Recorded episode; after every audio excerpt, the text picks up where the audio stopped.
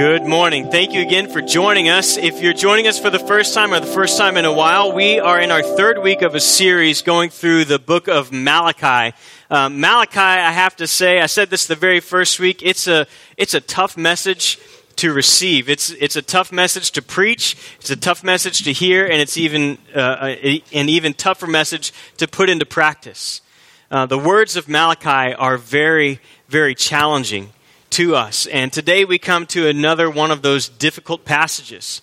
Um, and I, I've wrestled with this passage all week long. Very, uh, it's, it's not very often that I come to a passage like this and and it causes me so much trouble. Number one, because it's so rich. There's so many things that I, I could have drawn out, I could have said. I, w- I could probably spend a, a whole month of Sundays teaching through everything in this passage, but we just don't have that kind of time. It's just that thick and that dense and that rich. So I encourage you, uh, take take your Bibles home today and study this passage some on your own. There's a lot of great resources and tools out there for you to really study and understand this passage Uh, for for what God intends for us to understand about it. But the other thing that I want to say about this passage is this. We're going to talk about some difficult things. We're going to talk about divorce.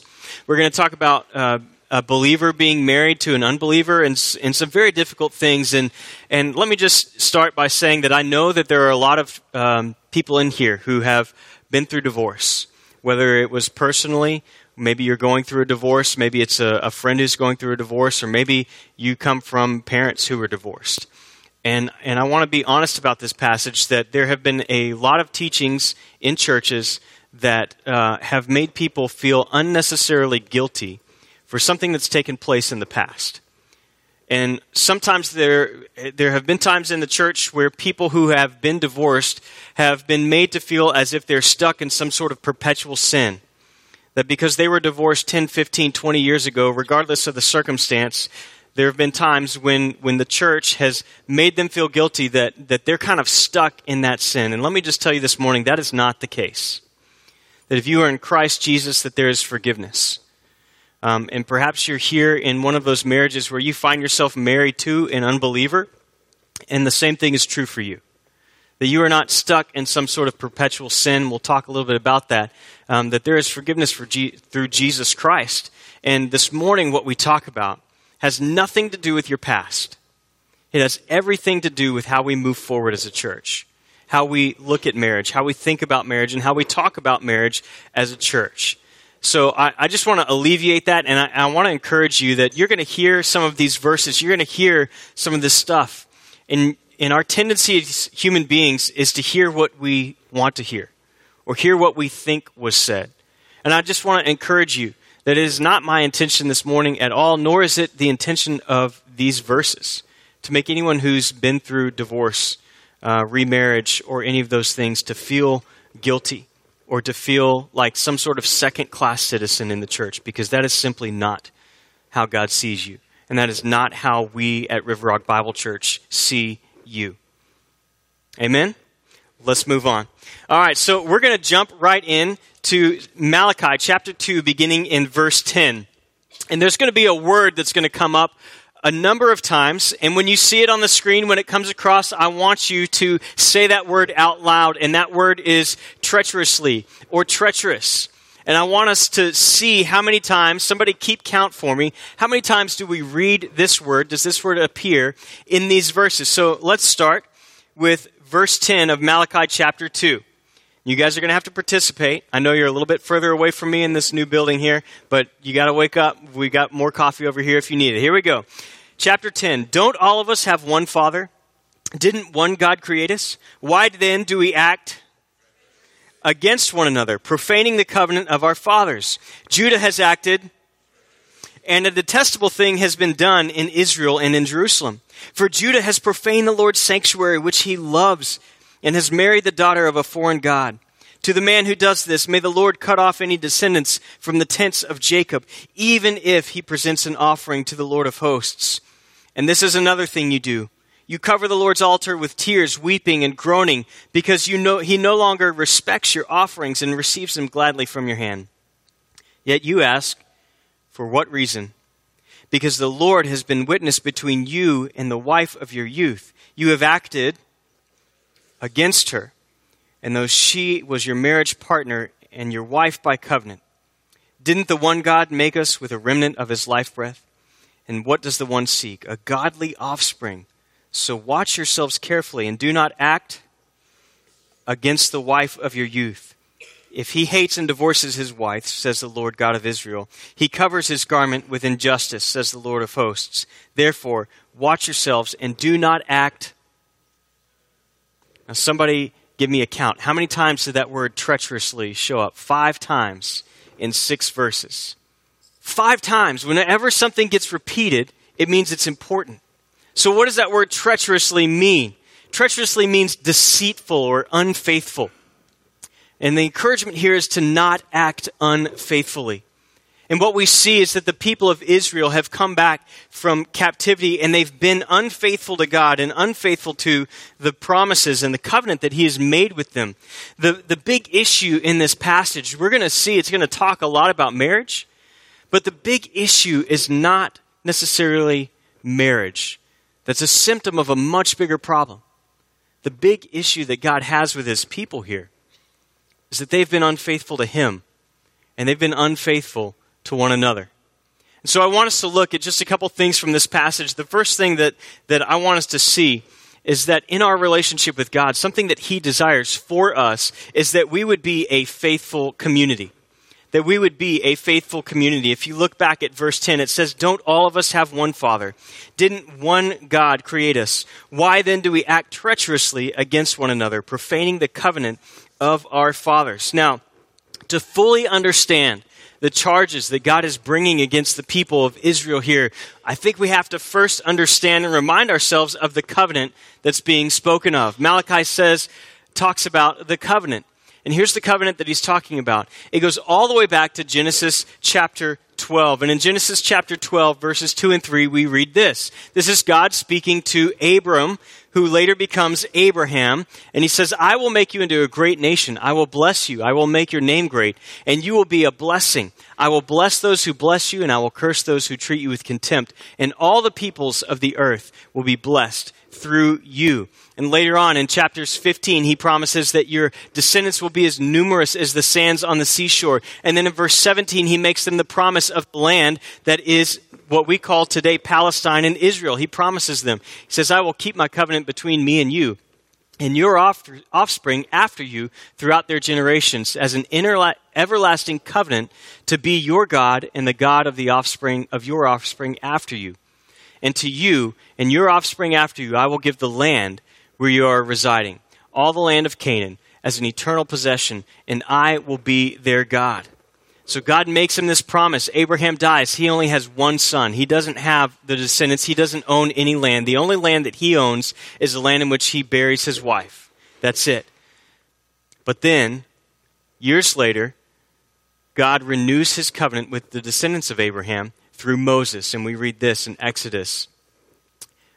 We read, "Now, if you will listen to me and carefully keep my covenant," this is God speaking to the people of Israel, "you will be my own possession out of all the peoples. Although the earth, all the earth is mine, and you will be my kingdom of priests, a holy nation. These are the words that you are to say to the Israelites." So God says, look, I am looking for a people that will be faithful to me. And he uses this word holy. And and this is one of the things that I really think that God is getting to. Because it's our faithfulness that leads us into holiness. As we follow the Lord, as we obey his commands, that that brings us into holy living, holiness. What does that mean? Holiness simply means set apart. That by the way the people of Israel lived, all the commands that God gave them, they were never meant to be a way of salvation. We see that very clearly in the New Testament, that the law was never meant to put in people's minds that, hey, if I could just keep the law, if I could just do all these good things, then God will accept me. The law was given, number one, to point out that you'll never be able to keep God's law perfectly and that you're in need of a Savior. But number two, it was meant to be guidelines of, hey, here's how you live in a way that honors God and that sets you apart from the rest of the world. So that when people see the way that you live, when they come through Israel, when they come through here on their way to Egypt and back to the Middle East and from Europe all the way to the Middle East to Egypt, wherever they're going, that when they come through here, they would see something different. and they would desire to be a part of that. But in order to do that, you're going to have to live different and separate lives. And then we read this warning to the people before they go into the land. It says, do not intermarry with them. Who is them? Them are the people of Canaan. God is saying, look, don't intermarry with the people of Canaan. Because why? Do not give your daughters to their sons or take their daughters for your sons, because they will turn your sons away from me to worship other gods. Then the Lord's anger will burn against you, and he will swiftly destroy you. Instead, this is what you are to do to them. Tear down their altars, smash their sacred pillars, cut down their Asherah poles, and burn up their carved images. For you are a holy people belonging to the Lord your God. The Lord your God has chosen you to be his possession out of all the peoples on the face of the earth. So God warns them and he tells them, look, you're going to go into this land and you're going to see beautiful men and beautiful women. And I'm telling you, if you marry them, they will lead you away from worship of me. And the only thing that I desire from you, more than anything, is that you would worship me and worship me alone, that you would be faithful to our covenant, that you would live this holy and separate life. And he gives them a warning. He says, if, if you intermarry, if you don't wipe these people out, if you don't drive them out of the land, you're going to be led to fall in, you're going to fall in with them. And when that happens, I'm going to remove you from the land. But because God is gracious, he brings them back. And, and what happens? We know the story. We know that as the years go on, that Israel continues to show that she's unfaithful as a community, that, that she's unfaithful. And so what does God do? God puts them in exile. The Babylonians come and take them off, carry them into exile. They're in exile for seventy years, but God is faithful.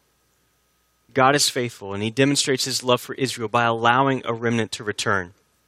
And here we are one hundred years after the return of the people, and they're falling back into the exact same sin that led them into captivity in the first place. And it's interesting to me, it's interesting to me that, that not much has changed over, over a couple thousand years. Because I imagine that the men who were committing this sin, the men who were marrying these pagan women, though they were guilty of, of intermarrying and dealing treacherously with their wives, undoubtedly would have been quick to insist that their actions affected no one but themselves. Sound familiar? Well, this is between me and no one else. What I do doesn't matter, but what they failed to realize is that they were a part of a covenant community, that God had called them not just as individuals, but as a body, as a nation, as a people, that were to be set apart. And so they begin to they begin to weaken the covenant, not only with the other people, but also with God. Every act of unfaithfulness by God's people weakens and erodes the people of God as a whole. It's something that I think we often miss. God's desire has always been bigger than just individual believers. His desire has always been for a community of people, a a group of people that would live separate and set apart for him, that would bring honor and glory to his name, that his name would be made great. And the second thing we see is um, what God desires for his people. So we see what God desires his people to be, that he desires us to be this faithful community. And then in the next few verses, we're going to see that God desires faith-filled unions. God desires faith-filled unions. Look with me at verse twelve, eleven and twelve. Judah has acted treacherously and done a detestable thing, has been done in Israel and in Jerusalem. For Judah has profaned the Lord's sanctuary, which he loves, and has married the daughter of a foreign god. To the man who does this, may the Lord cut off any descendants from the tents of Jacob, even if he presents an offering to the Lord of hosts. So what's happening here? The first way that they acted treacherously in their marriages was by intermarrying. Now, some people have read this in the past, and let me make this very clear. This is not about interracial marriage. This has absolutely nothing to, da- to do with that. In fact, we can look at stories like Ruth and Boaz. Remember, Ruth was a Moabitess, yet she's lifted up in Scripture, and their marriage is lifted up.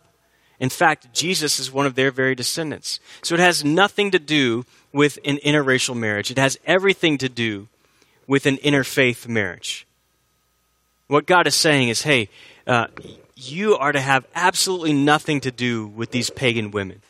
And it's not, it's not uh, it's, that's really loud up there. That wind is kicking, isn't it? Uh, the reason God desires for them to marry within the Jewish faith is because later he says, I desire godly offspring. I desire godly offspring. And the best chance for that to happen is for mom and dad to both be living and honoring God. And here's the thing. You know this very well. You've seen it all your life. You can remember back to high school and middle school, right? Your parents warned you about the people that you hang out with because the people that you spend the most time, most time with are the people that you're going to become. That's exactly who you're going to become like. And God says, I know that if you marry these women, if if you marry these women who are worshiping other gods, that they're going to pull you away from me, that you're going to end up worshiping these other gods. And so he says, just don't do it. Just don't do it. You need to be united with someone else who shares your faith, that shares the same faith.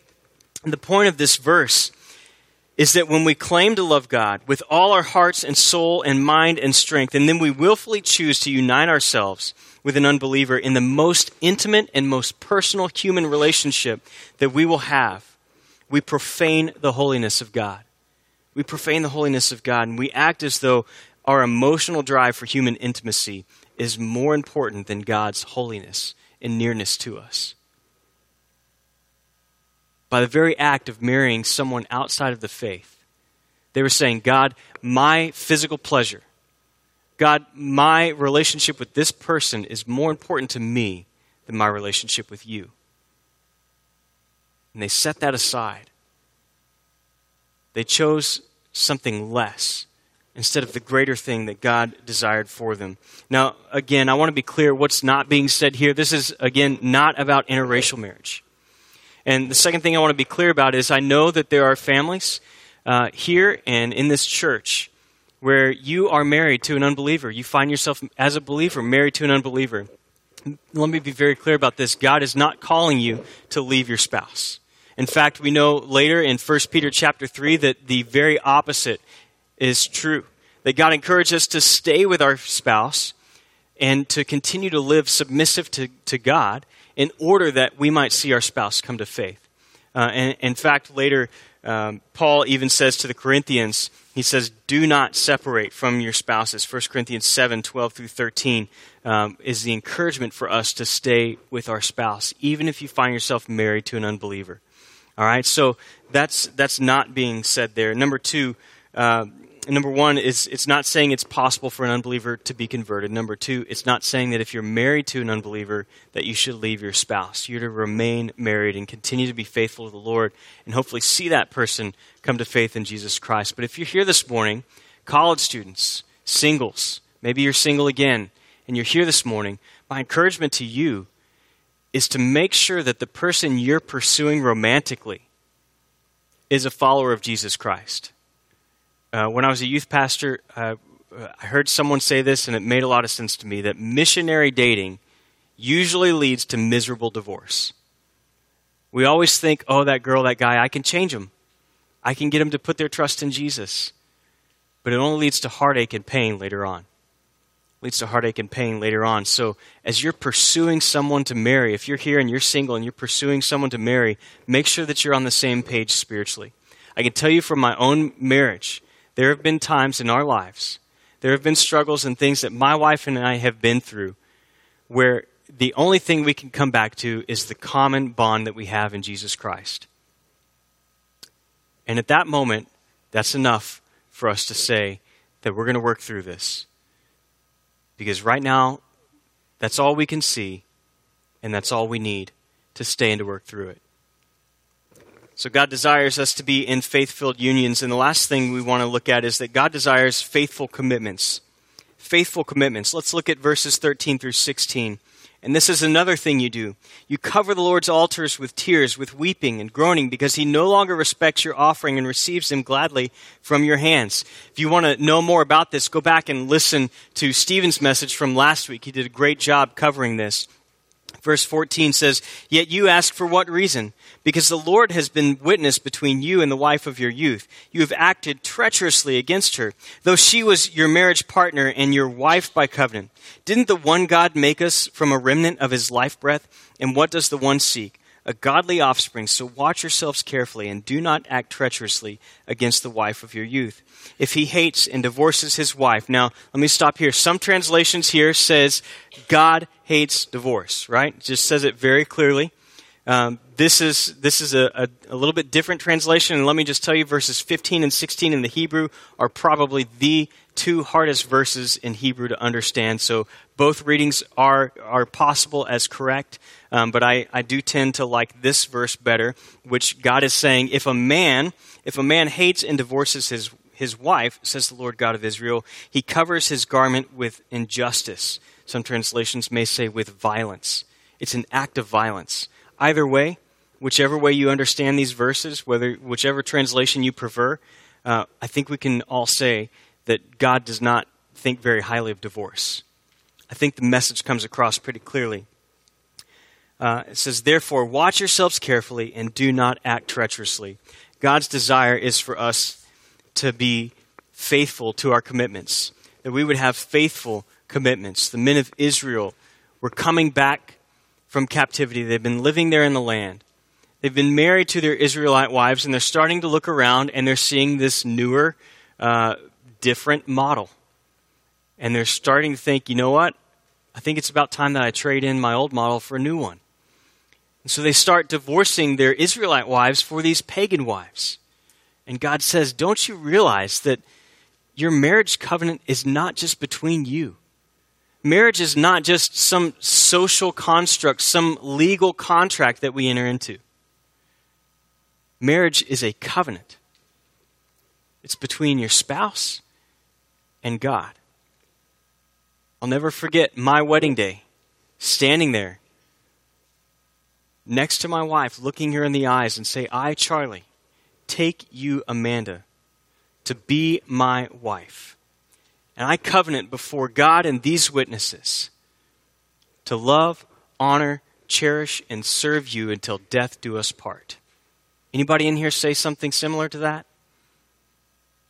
As God is my witness, sometimes we say, God is there. God is present.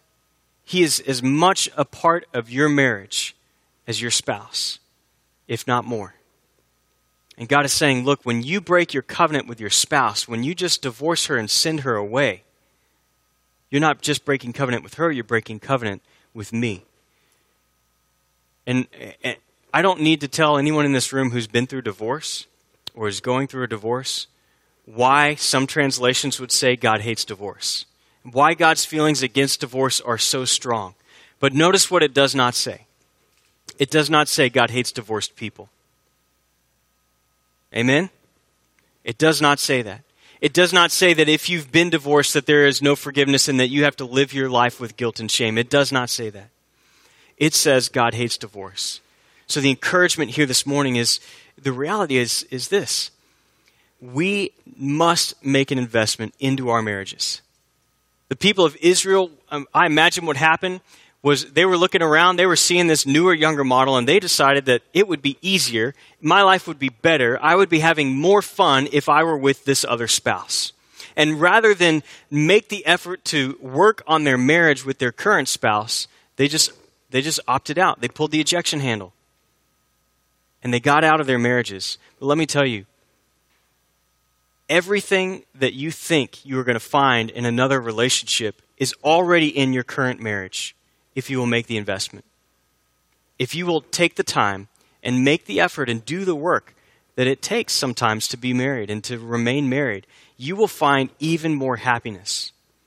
I have four friends. We just did a marriage series last month, uh, last month and a half ago. We did a marriage series. And I have four friends in the last month who have called to tell me that they are getting a divorce. Some of them are the ones pursuing it. Some of them, their wives are the ones pursuing it. Uh, and I, I can tell you, one of the things that I've I've said to all of my friends is this. Whatever you think you're going to find in another relationship is not going to be there. You're never going to find it. You're going to be just as unhappy because all the problems that you think you're running away from are just going to follow you. If you would just stay in this marriage and work on the issues that you have, you would find the happiness that God desires for you to have. You would find happiness like you can't believe. my prayer for every single one of those marriages is that they would be restored. My encouragement to us as a church this morning is that that we would uh, heed God's warning, that we would understand the reason God is so strong against divorce is because he knows what it what it does to us. He knows the pain that it causes. He knows the hurt that it causes. Even if you're a, a child of divorced parents, I can tell you um, from from mine and Amanda's own experience, even as adult children, when your parents get the divorce, it hurts. It hurts. So God very strongly says, this is not something that I'm in favor of. This is not something that I want to encourage.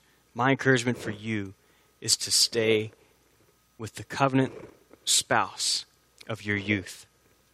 So we see all this. We see that God is calling his people to a different way of life.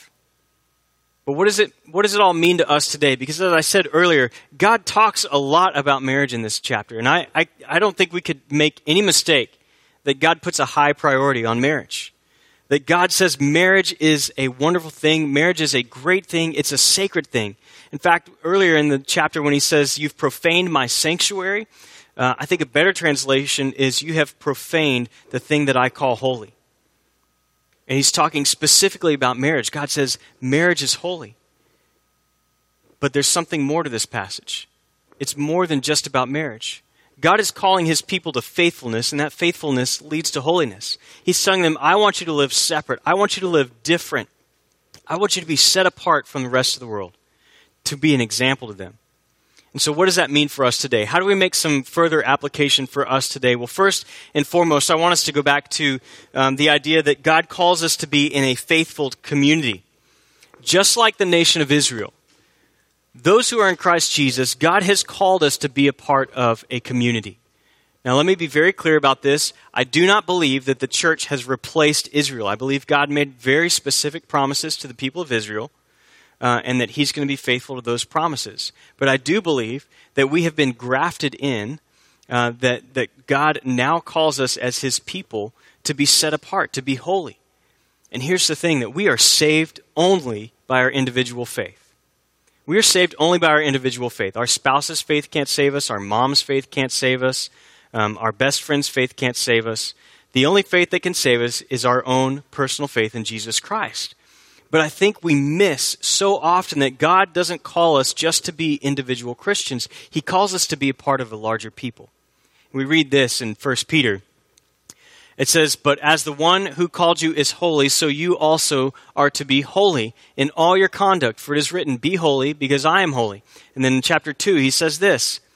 He says, but you are a chosen race, a royal priesthood, a holy nation, a people for his possession, so that you may proclaim the praises of the one who called you out of darkness into his marvelous light.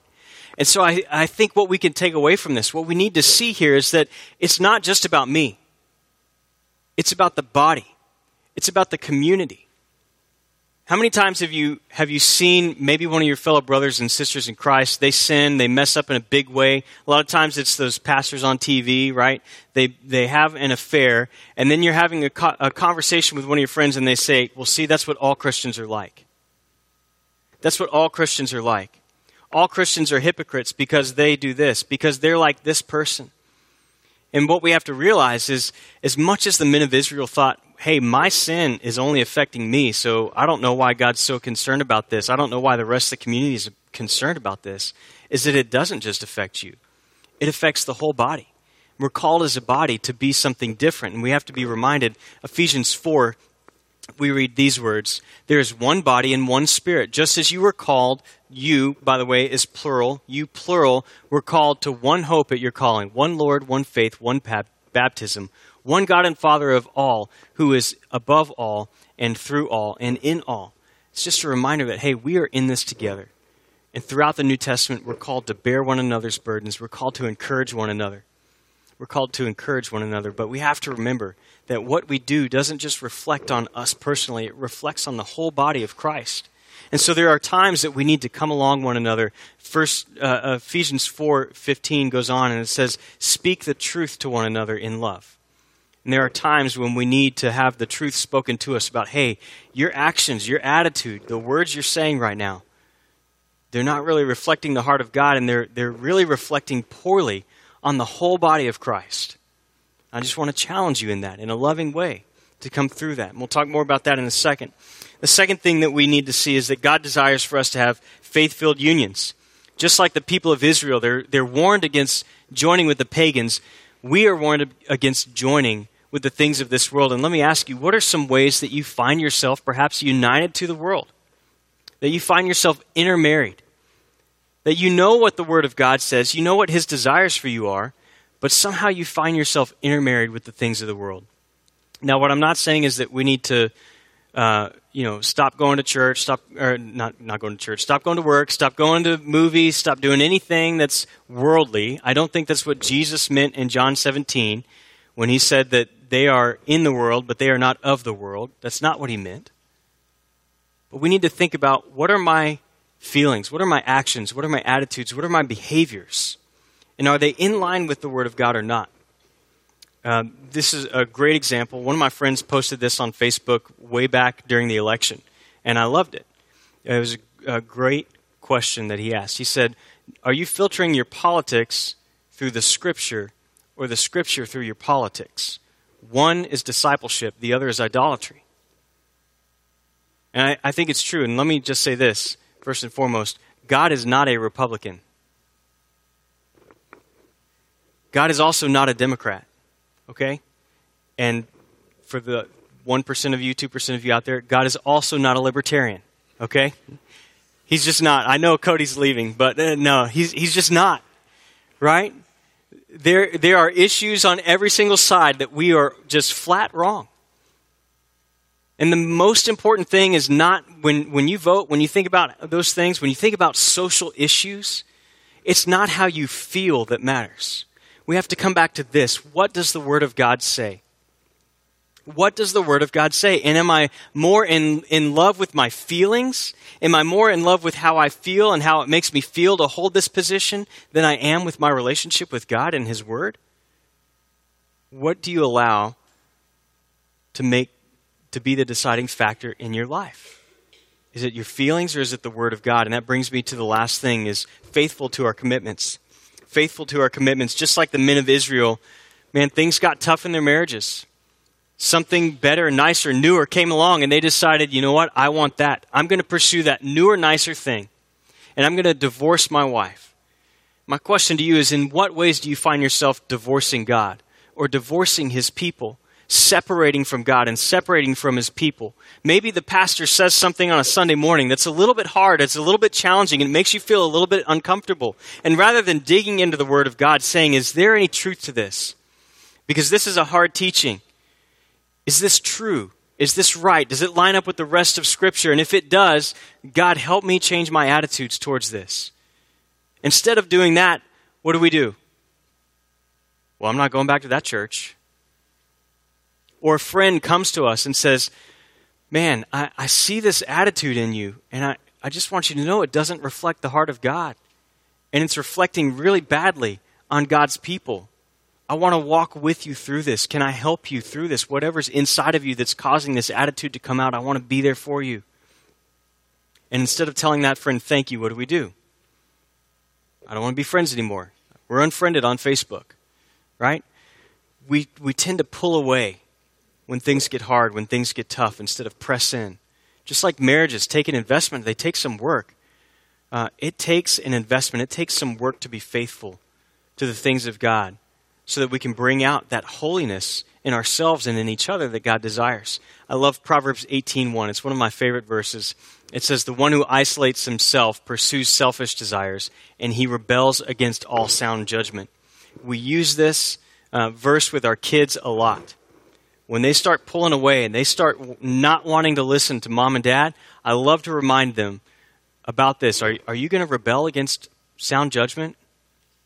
There's a word that's used in Scripture for someone who does that. Who knows what that word is? Starts with, it's an F word, four letters. You can say it in church. Fool. Good. Glad someone yelled out that one. Fool. A fool. Right? We don't want to be foolish. The fool pulls away. We want to be wise. We tell our kids all the time, are you being wise or are you being a fool?